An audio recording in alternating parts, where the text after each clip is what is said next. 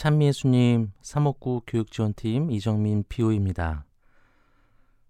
오늘 지카르야가 등장을 합니다. 지카르야는 늦은 나이까지 하느님의 축복의 상징인 아이가 없었죠.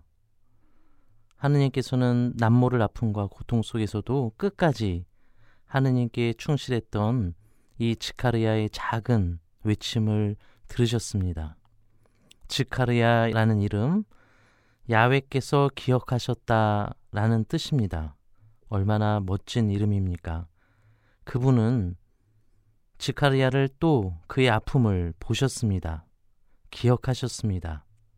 그리고 그에게 당신의 은총, 당신의 자비, 요한을 허락하시기로 결심하셨습니다. 그분이 결심하시면 반드시 실현됩니다. 이를 마음에 늘 품었던 츠카르야 드디어 주님의 은총, 영광의 기쁨을 보게 됩니다. 아기를 못 낳는 아픔, 우리들 안에 이런 저런 많은 아픔들과 또 부족함, 우리들의 죄조차 그분의 은총 앞에서는 아무것도 아니죠. 그분의 자비가 우리 모두를 치유해 주시는 기적. 이제 우리 마음 안에 아기 예수님을 모시는 체험을 하게 됩니다.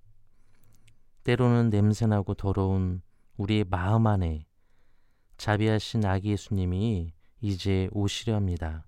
그리고 우리 마음을 용서하시고 다시 한번 깨끗하게 해주시는 은총을 선사하십니다. 외적인 장식들 또 구유들 많이 아름답죠. 명동 성당도 너무 아름다워서 많은 분들이 와서 기뻐합니다. 사진도 찍고. 하지만 이것만이 다가 아니죠. 우리의 내적인 구유, 우리의 마음, 우리 마음을 주님 오시는 예쁜 구유로 정성스럽게 마련하는 시간도 꼭 잊지 않기를 바랍니다. 아멘.